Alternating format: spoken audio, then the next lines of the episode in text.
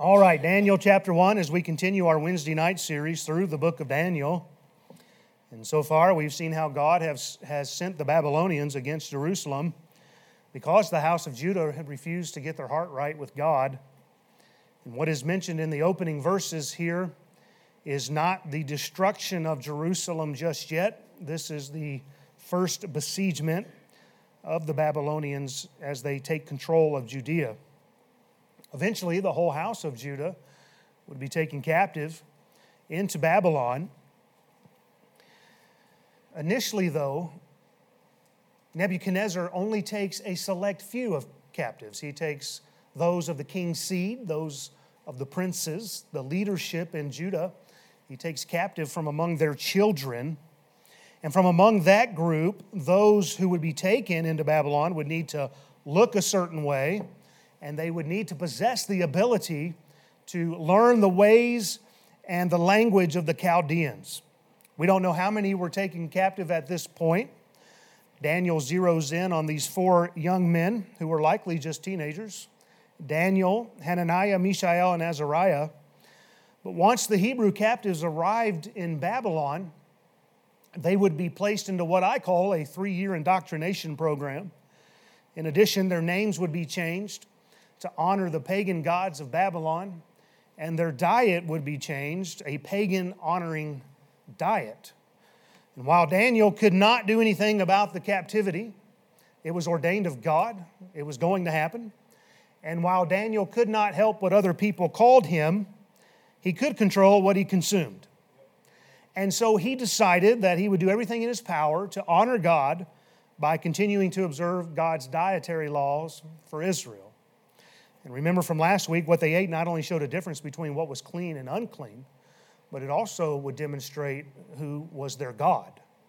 And you'd have to listen to last week's message to really get that. But Daniel understood all that, and so he purposed in his heart that he would not defile himself with a portion of the king's meat. And we'll see tonight that it wasn't only Daniel, but it also included the other three. Daniel was not one man in Jerusalem and another man in Babylon. You with me? Where he lived did not control him walking with God. It did not determine whether he was going to walk with God or not. He was going to walk with God no matter where he ended up. And so the emphasis last week was how living a life which is pleasing to God is all about our decisions. It's daily decisions. And we're told we need to die daily. Amen. But it's our choice to make. And we ought to be the same person out in the world and in our homes that we are in here. And this happens when we allow Christ's love to constrain us, to apprehend us, and it causes us to want to have a heart to serve Him. And so maybe you have some decisions you need to make on who you're truly going to serve. It's a choice driven by where your heart is at. There are some things that maybe you need to purpose in your heart tonight. Well, we've covered a lot over six weeks, amen? And in six weeks, we've made it all the way to verse eight. Don't worry, we're going to cover a lot of ground tonight. We'll begin tonight in verse eight. We'll read down through the end of the chapter. The Bible says in Daniel chapter one and verse eight, "But Daniel purposed in his heart that he would not defile himself with the portion of the king's meat, nor with the wine which he drank. Therefore he requested of the prince of the eunuchs that he might not defile himself. Now God had brought Daniel into favor and tender love with the prince of the eunuchs. And the prince of the eunuchs said unto Daniel, I fear my lord the king, who hath appointed your meat and your drink. For why should he see your face worse liking than the children which are of your sort? Then shall you make me endanger my head to the king. Then said Daniel to Melzar, whom the prince of the eunuchs had set over Daniel, Hananiah, Mishael, and Azariah, Prove thy servants, I beseech thee, ten days, and let them give us pulse to eat and water to drink. Then let our countenance be looked upon before thee, and the countenance of the children that eat of the portion of the king's meat. And as thou seest, deal with thy servants. So he consented to them in this matter, and proved them ten days. And at the end of ten days, their countenances appeared fairer and fatter in flesh than all the children which did eat the portion of the king's meat. Thus Melzar took away the portion of their meat and the wine that they should drink and gave them pulse. As for these four children, God gave them knowledge and skill and all learning and wisdom. And Daniel had understanding in all visions and dreams. Now at the end of the days that the king had said that he should bring them in, then the prince of the eunuchs brought them in before Nebuchadnezzar. And the king communed with them, and among them all was found none like Daniel, Hananiah, Mishael, and Azariah. Therefore stood they before the king. And in all matters of wisdom and understanding that the king inquired of them, he found them ten times better than all the magicians and astrologers that were in all his realm. And Daniel continued even unto the first year of King Cyrus. We spent all of our time last week in verse eight, at least the first part of it, and we need to pick up where we left off in the second part of verse eight, where we see Daniel, at first, he had requested that he not defile himself. He purposed that in his heart, and now he's taking action. Amen. What we find here in verse eight is that your heart will lead you into action. Your heart leads you into action. What is in your heart manifests itself outwardly by the decisions that you make. And and so there are many examples of this in the Bible. I thought of Ruth and Naomi. Ruth's heart led her into action. And Ruth said, speaking to Naomi, "Entreat me not to leave thee or to return from following after thee, for whither thou goest, I'll go, or I will go, sorry. And where thou lodgest, I will lodge. Thy people shall be my people, and thy God my God. Where thou diest, I will die, and there will I be buried. The Lord do so to me, and more also, if aught but death part thee and me." And when she, speaking of Naomi, saw that she was steadfastly minded to go with her, then she left, speaking unto her. Her heart led her in a direction, led her into action. In the days of Samuel the prophet, he said in First Samuel seven three, "If ye do return unto the Lord with all your hearts, then put away the strange gods of Ashtoreth from among you, and prepare your hearts unto the Lord, and serve Him only, and He will deliver you out of the hands of the Philistines." Well, what led Israel to abandon God in the first place was their heart. And so Samuel says, get your heart right, with the understanding that if they got their heart right, it would lead them to an action. And the action would be that they would serve God only, and they'd put away the strange gods from among them. What's in our heart drives our actions. Solomon said in First Kings five five, "And behold, I purpose to build an house unto the name of the Lord my God, as the Lord spake unto David my father, saying, Thy son, whom I will set upon thy throne in thy room, he shall build an house unto my name." And as you keep reading in that chapter, you find that Solomon's heart to do this led him to action, and he begins to gather the materials, and he, he, he gets everything done through Hiram and all those things there. And after the reign of Solomon, the kingdom of Israel was split into two houses, and what took place in those two houses was a result of the heart of the king, of each of those kings. What was in their heart drove them to action. To the north, Jeroboam, he was the king over the house of Israel. He set up a golden calf to worship because he didn't want people going back down south to Jerusalem to worship, because he knew their hearts might turn back to Judah. First Kings twelve, twenty-six and twenty-seven, "And Jeroboam said in his heart, Now shall the kingdom return unto the house of David, if this people go up to do sacrifice in the house of the Lord at Jerusalem. Then shall the heart of the people turn again unto their Lord, even unto Rehoboam, king of Judah. And they shall kill me, and go again to Rehoboam, king of Judah." And of course, he went on to set up the golden calf. In the process, Jeroboam, he removed all the priests um, in the house of Israel from doing what God had commanded them to do. And so they left the house of Israel. They went down to Judah. And then we read in Second Chronicles eleven sixteen, "And after them, out of all the tribes of Israel, such as set their heart to seek unto the Lord God of Israel, came to Jerusalem to sacrifice unto the Lord God of their fathers." Their heart drove them there. To the south in Judah, once the kingdom was established, we read of Rehoboam in Second Chronicles twelve fourteen, "And he did evil because he prepared not his heart to seek the Lord." Throughout the whole process, the, the kingdoms, the two houses of Israel being established, the Bible is clear that what took place was a result of what was in the heart of the kings and in the heart of the people. It led them into action. And by the way, the heart of a nation drives their actions. Look at America.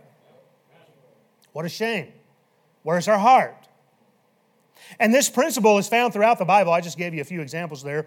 Uh, what you do each day is a result of what is in your heart, whether it's good or bad. And we really just need to come to terms with this and stop trying to sugarcoat it.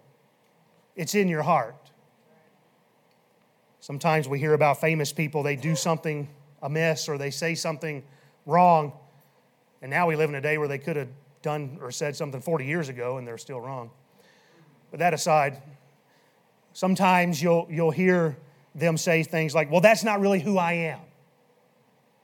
That, that was really out of character for me. When in reality, what was in the heart just came to the surface. And, and we're no different. Proverbs twenty-three seven, for as he thinketh in his heart, so is he. Jesus said in Matthew twelve thirty-four, for out of the abundance of the heart, the mouth speaketh. He also said in Matthew fifteen, eighteen, and nineteen, but those things which proceed out of the mouth come forth from the heart. Sorry, I deleted the rest of that.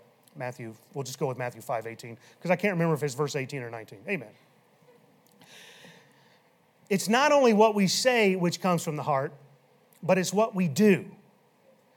Uh, Mark seven, twenty-one through twenty-three, Jesus said, for from within, out of the heart of men proceed evil thoughts, adulteries, fornications, murders, thefts, covetousness, wickedness, deceit, lasciviousness, an evil eye, blasphemy, pride, foolishness. All these evil things come from within and defile the man. What's in our heart is manifested through our actions. I can tell when I've lost someone's heart out there in the congregation because they their actions are saying, I could care less to be here. I'm tired of listening to this guy. And I know it's not about me, but according to the Bible, the preacher is up here in Christ's stead. And I'm just saying I can tell through actions. When we resort to sin, it's because it is in our heart. The besetting sin which doth so easily beset us, it's in our heart. And so Jeremiah seventeen nine says, the heart is deceitful above all things, and desperately wicked, who can know it? Proverbs twenty-eight twenty-six, he that trusteth in his own heart is a fool. Well, wait just a minute. I thought you said that out of the heart drives the actions, and that can be good or bad. This sounds pretty bad. It is bad. And that's why Christ came to die for us. Ezekiel thirty-six, twenty-five through twenty-seven, then will I sprinkle clean water upon you, and ye shall be clean. From all your filthiness and from your, all your idols will I cleanse you. A new heart also will I give you, and a new spirit will I put within you. And I will take away the stony heart out of your flesh, and I will give you an heart of flesh. I will put my spirit within you and cause you to walk in my statutes, and ye shall keep my judgments and do them. You see, the heart is born wicked. And by the way, I'm not talking about your ticker that pumps blood throughout your body. But the heart is the very center of who you are. And so as we talk about the heart, we're talking about you. What, what ultimately would define you in, in God's sight. And, and so that part of us was born sinful. But God through Christ offers us a new heart. And it is through the miracle of the new birth that we receive a new heart. And then we receive the Spirit of God indwelling us. And through this new heart, we gain the desire to serve God and to have a walk with God. But that old sin nature did not go away. It's still there. The old man is still rearing its ugly head. And sometimes we choose to walk in the flesh and not in the spirit, and we make the sinful heart the center of our life instead of Christ. Therefore, we're told in Proverbs four twenty-three, keep thy heart with all diligence, for out of it are the issues of life. We must keep it. We must guard, in other words, our heart, because our heart leads us into action. That's what the issues of life are. So what we say, what we do, it is all rooted in our heart. And I didn't, I didn't set out to spend this much time on this opening thought, but what's in your heart tonight? So I don't really know what's in my heart. Well, I'll tell you how you can know. You examine your thoughts, you examine your speech, and you examine your actions. And you'll quickly see what's in your heart. Those things which please God, that's not coming from the old man. Satan didn't encourage you to be here tonight. But those things that please God, they're, they're coming from that new heart that we get in Christ.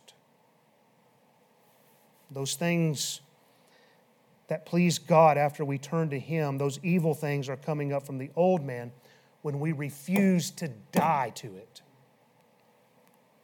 We see in our text that Daniel had a new heart then. This idea would not have originated from the enemy. He was walking in that newness of life that we get, and it was from his heart that he purposes, I'm not going to defile myself. And that heart led him to action. And so Daniel goes to the prince of the eunuchs and he requests that he might not defile himself. Now, I want you to notice here in verse nine that God brought Daniel into favor and tender love with the prince of the eunuchs. To have favor means Daniel was shown grace, mercy, kindness, and pity from the prince of the eunuchs. And to have tender love means that he had compassion for Daniel. This is quite a relationship when you break it down. And we'll talk about this more a little bit. But I can imagine that out of all the people who might be inclined to show any captive some compassion, it would be the eunuchs. Most of these men would have been made eunuchs. Uh, made eunuchs. And it could be they were likely captives at one point as well. That's often how it went down. Remember while we were in the book of Esther, we saw how Esther had gained the, the favor of the head eunuch over the women who would be forced to go in unto this wicked king. Now the Bible never says why either, either situation they gained favor with the head eunuchs, but I think it's an interesting thought anyhow, but it's just an observation. We can be assured that Daniel lived in a way which was befitting of the treatment that he received. He wasn't a knucklehead, right? He had his act together. Uh, no doubt Daniel had maintained a proper attitude through all of this, and he would have behaved wisely. And I'm sure his behavior played into how the, the prince of the eunuchs Uh, favored him. But listen to me, we have to take note of what Daniel takes note of here. And, and what Daniel says is, this favor that I've received, it is ultimately of God. You see that in verse nine? Now God had brought Daniel into favor. And we got to recognize that this is the hand of God. The fact is, people are not always treated the way they deserve. Your good merits may not always be rewarded. Amen. And therefore, any favor we receive in this world is from the hand of God. We find this same thing in the life of Joseph while he was in Egypt.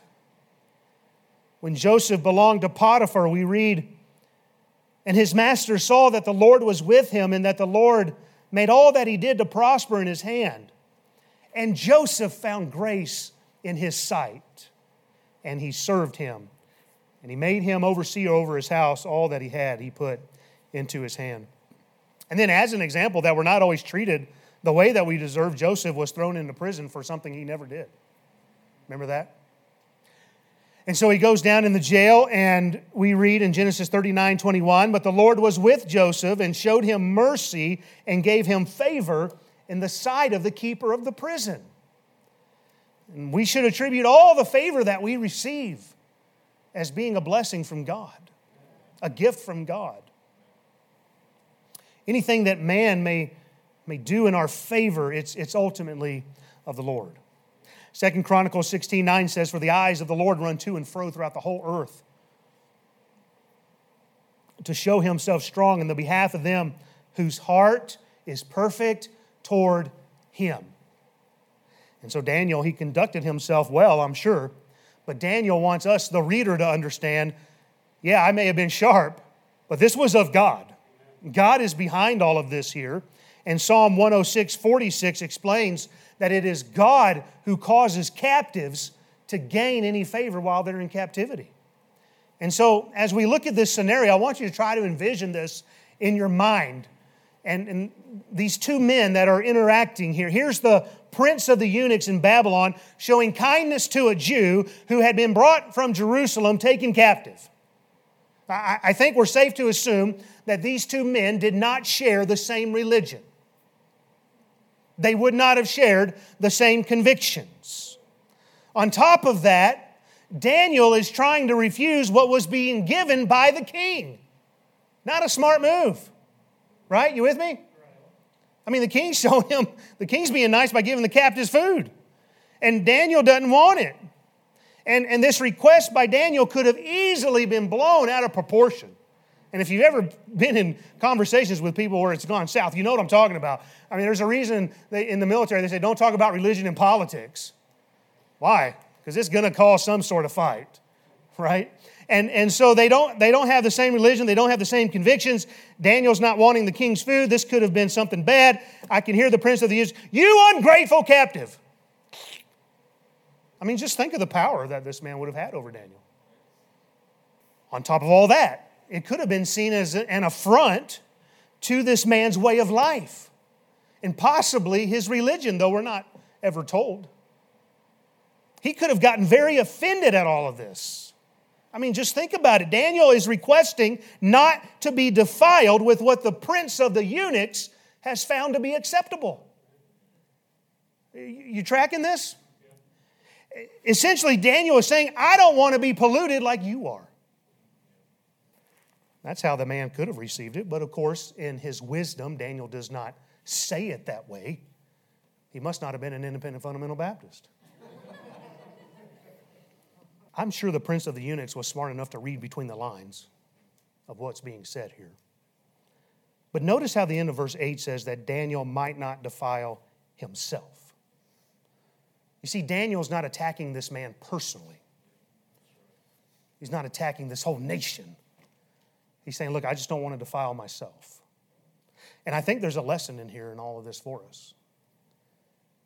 And I've talked over the last couple weeks about knowing how to pick your battles. And that's part of this. And really in context, we could say that this is knowing how to fight your battles. You understand what I'm saying? I know God fights for us, but we have a we have a role, obviously. Clarence Larkin observed, quote, "To this Daniel had a courteous reply. He did not assume a sanctimonious air, nor make a blatant display of his religious views. He made no assault on the Chaldean religion and the worship of idols, but in a frank and courteous manner made his request," end quote. You see, you don't always need to go in with both guns blazing to live the Christian life in this world. That's reaching somebody, I can tell, but I just upset the entire independent Baptist movement. But li- listen, we, we need some discernment along the way, right? We can treat others how we want to be treated. It's okay. In fact, it's actually biblical. But the point is, in all of this, God is the one who is intervening in this situation that could have easily gotten out of hand. God was at work in the heart of the prince of the eunuchs. God was at work here to overthrow their dietary and religious differences. You see, Daniel couldn't control how this man viewed him. And so this favor that's being shown, it has to be of God. And, and by the way, we can't control how others view us. And so any favor we have, we can't look to ourselves and say, well, it's because I'm so awesome. No, it's because God is gracious. Amen. I'm reminded of Proverbs sixteen seven, which says, "When a man's ways please the Lord, He maketh even his enemies to be at peace with him. Well, let's move on to verse ten. And the prince of the eunuchs said unto Daniel, I fear my lord the king, who hath appointed your meat and your drink. For why should he see your face worse liking than the children which are of your sort? Then shall you make me endanger my head to the king. So part of this man's job is to make sure when these captives finally stand before the king that they look a certain way. They needed to look healthy. And that's part of what they had to do. And, and logically, this man knows if If if these four Hebrews don't eat a certain amount of calories, they're going to look malnourished. They're going to look like they're captives. How we would envision that, I think. They're not going to be peppy. Amen? Just talk to my wife when she gets hungry. There's a reason for the saying, eat, drink, and be merry. Snickers rightly said, you're not you when you're hungry. Some people get hangry. No wonder skinny people are so mad. I'm only teasing. But if you took that seriously, you need to go eat something.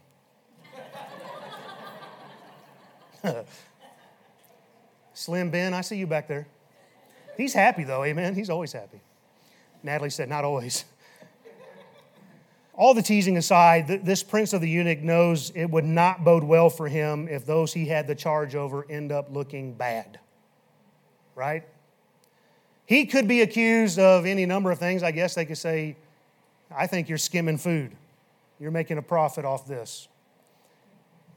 Who knows? He, he could have been charged with dereliction of duty. You're not doing what you've charged to do, and that would have been off with his head. And he says that. Look, I like my head being attached to my body, right? I don't want to lose my head over some captive from Jerusalem. So we see that Daniel is met with some resistance. Hey, but get this. Daniel does not conclude that it's, it must not be the will of God. Well, I tried. God must have said no. That's usually our response. Well, God shut the door. It's not God's will. Well, Daniel doesn't do that here. He doesn't conclude it's not the will of God. It's just after the first request was denied. But in verse eleven, he takes his request to Melzar. Daniel must have a sense, I'm not getting any further with the prince of the eunuchs. And perhaps he didn't want to endanger his head. I don't know. And maybe he had so much favor with the guy. The guy said, look, I'm not dying for you, but if you can convince somebody else, more power to you. Whatever the case, he, he pushes this issue a little bit further, and he tries to convince someone else to lose their head for him. And so he goes a step lower. Instead of going to the prince of the eunuchs, he goes to Melzar. He was the one who would bring the food to the captives. In most commentaries, he's called a steward, and some call him a butler. I don't know, but this man obviously is the one that, that brought them their sustenance. And so he goes to this man and, and who brings the daily food, and he makes this request in verses twelve and thirteen. Prove thy servants, I beseech thee, ten days, and let them give us pulse to eat and water to drink. Then let our countenances be looked upon before thee, and the countenance of the children that eat of the portion of the king's meat. And as thou seest, deal with thy servants. Now, wouldn't you have to agree that this is a very bold move by Daniel? Do you see what he's doing? He's, he's saying, look, you test me. And all the while, he's testing God. You understand what I'm saying? He's proving God here, because this isn't natural. It doesn't make sense to eat vegetables, and pulse is basically anything grown out of seed, so vegetables, fruit, that kind of thing. And it's not natural to just eat vegetables and drink water and be fatter and fairer after the end of ten days. That's not natural. Amen. Does anybody here never like diet or fast or something? That's not natural, amen? And so Daniel here, he's listen, what he's really doing is he's walking by faith. Look, I'm trying to honor God's word, and I believe that if I honor God's word, God will honor me. And, and so if you'll test us for ten days, we'll eat nothing but vegetables, we'll drink nothing but water. You can look at us, you can look at our countenance, you can compare it to the other captives, and you can see where we stand. So this is great boldness for Daniel and his friends. Psalm four three. But know that the Lord has set apart him that is godly for himself. The Lord will hear when I call unto him. And that's Daniel. What did Jesus say? Ask, and ye shall find. Right? Or did I get that mixed up with another one? Oh, ask, and it shall be given to you. Seek, and ye shall find. We'll get it straight. And sure enough, God is about to show himself strong on the behalf of these four Hebrews. In verse fourteen, Melzar agrees to the ten-day test. And against all odds, in verse fifteen, the appearance of their flesh was fairer and fatter than all those who ate of the king's meat. And I can't help but laugh at the Daniel diet. I don't know how many of you are ever on that thing. It's popular at times. Somebody's making a lot of money off of it. People are promoting the Daniel diet and they're losing weight, but that's not what the text says. The Daniel diet made them fatter. That's like the opposite. It's amazing what would happen when we just read the Bible. Well, anyway. The reason, here's the bottom line. The reason they looked so healthy, listen, was not because of their diet. Now, the diet's good. I'm not against it. But that's not the reason they were looking so healthy and, and so much fairer and so much fatter. The reason they looked so healthy was because this was God at work in their life. Don't miss that in this. They honored God and God honored them. And the whole point is that they should not have looked this good.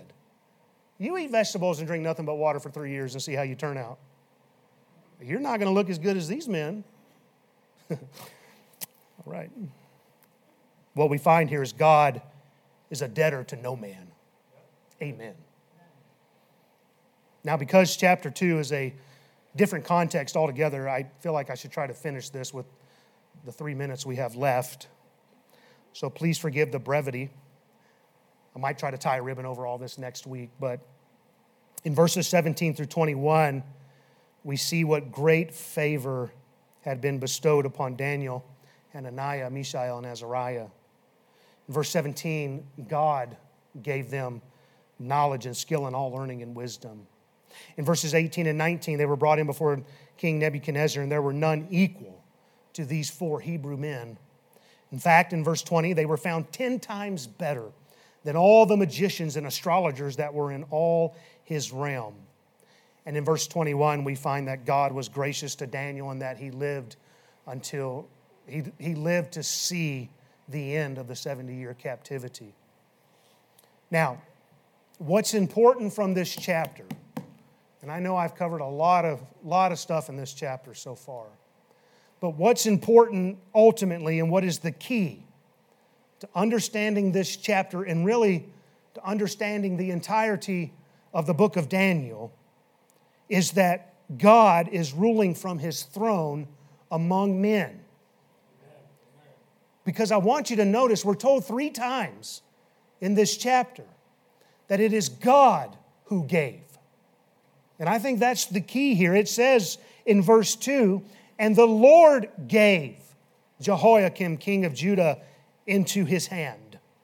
In verse nine, God is the one who gave Daniel favor in the sight of the prince of the eunuchs. In verse seventeen, it is God who gave them knowledge and skill and understanding. Don't lose sight, listen, don't lose sight of who this book is really about. We say that for the whole book, of the whole Bible. But don't miss that the book of Daniel is not about the greatness of Daniel. He was a great man, the Bible says so. But it's not about his greatness ultimately. It is about how great our God is. Amen. And what we need to be assured of is that the same God who was control, in control in their day is the same God who is in control in our day. Amen. That ought to bring you comfort. Maybe even excitement. Amen. The same God who cared for Daniel, Hananiah, Azariah, Mishael is the same God who cares for you. What a thought. In this ever-changing culture and world we live in today, we may be tempted to lose sight of the fact that God is still in control. So how can God be in control with all this wave of wickedness coming over our country? Listen, God's the governor of the nations, and he always will be. He is our great King of kings, and none will ever usurp his authority. Our God reigns on high, and he will do so for all eternity. And sometimes when we're really going through a difficult situation, we may lose sight of God. We may be tempted to wonder, God, are you even there? Do you even care? But God will never forsake his own. Listen, he died for you, and if he has saved you, he is not going to leave you.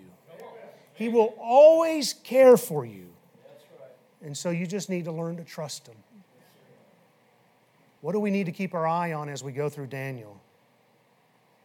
It's not the Antichrist that so many want to look for. This is about how great our God is. And don't ever forget that. Well, let's pray.